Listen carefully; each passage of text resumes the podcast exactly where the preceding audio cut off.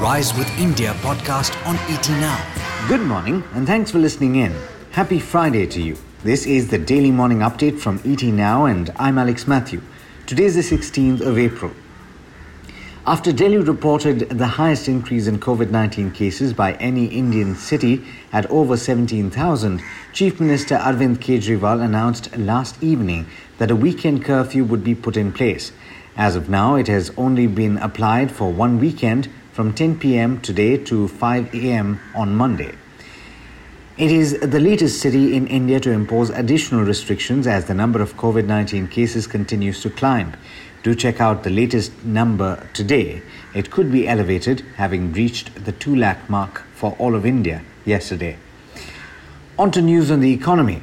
India's trade deficit widened in March on account of rising imports, which included higher inbound shipments of gold. The trade deficit for March stood at $13.93 billion, compared with a deficit of $12.6 billion in February, according to data published by the Ministry of Commerce and Industry yesterday. Some important corporate news now. In earnings, Wipro's results for the quarter ended March were in line with expectations, aided by higher corporate spends on digital services amid the ongoing COVID 19 pandemic.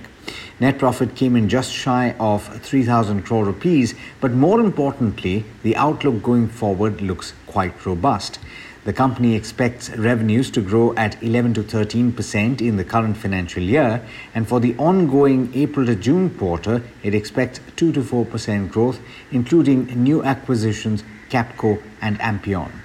Wipro was already up and about in trade yesterday, gaining about 3.5%, and it is certain to be active today. In the consumer durable space, on the other hand, things aren't looking so rosy.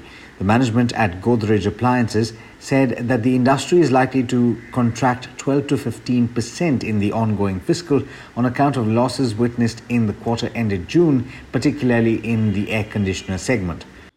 The company is contending with a rapid rise in input costs for air conditioners and refrigerators.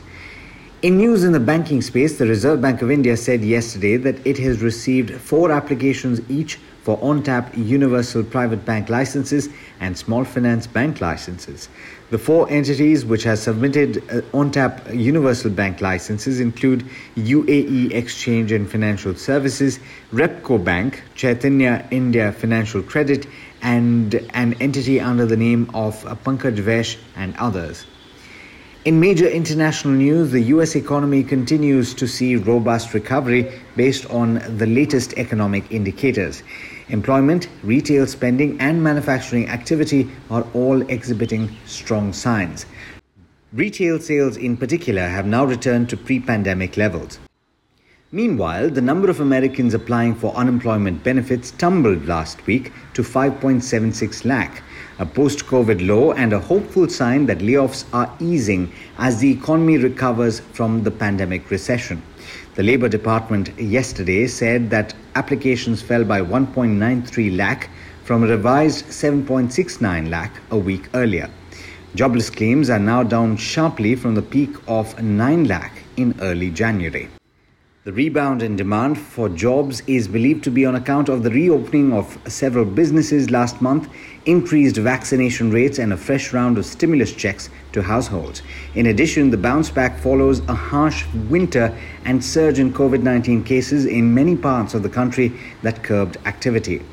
In other news, US President Joe Biden has ordered fresh sanctions on Russia, including restrictions on buying new sovereign debt in response to allegations that Moscow was behind the damaging hack on SolarWinds and interfered with last year's US election. The new measures sanction 32 entities and individuals, and 10 Russian diplomats in Washington will be expelled.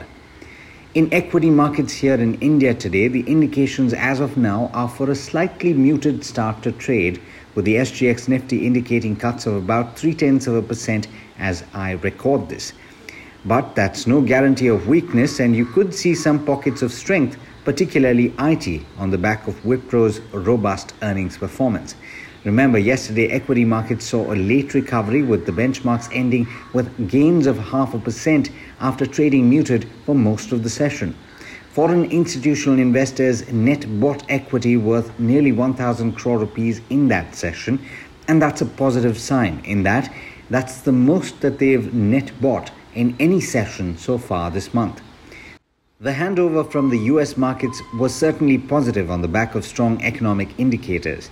US equities hit fresh records and bond yields cooled off. Now, by the way, we are taking live stock related queries on ET Now every day at 11:20, so log into any one of our social media platforms and send us your queries. This is Alex Matthews signing off. Have a great day. The Rise with India podcast on ET Now.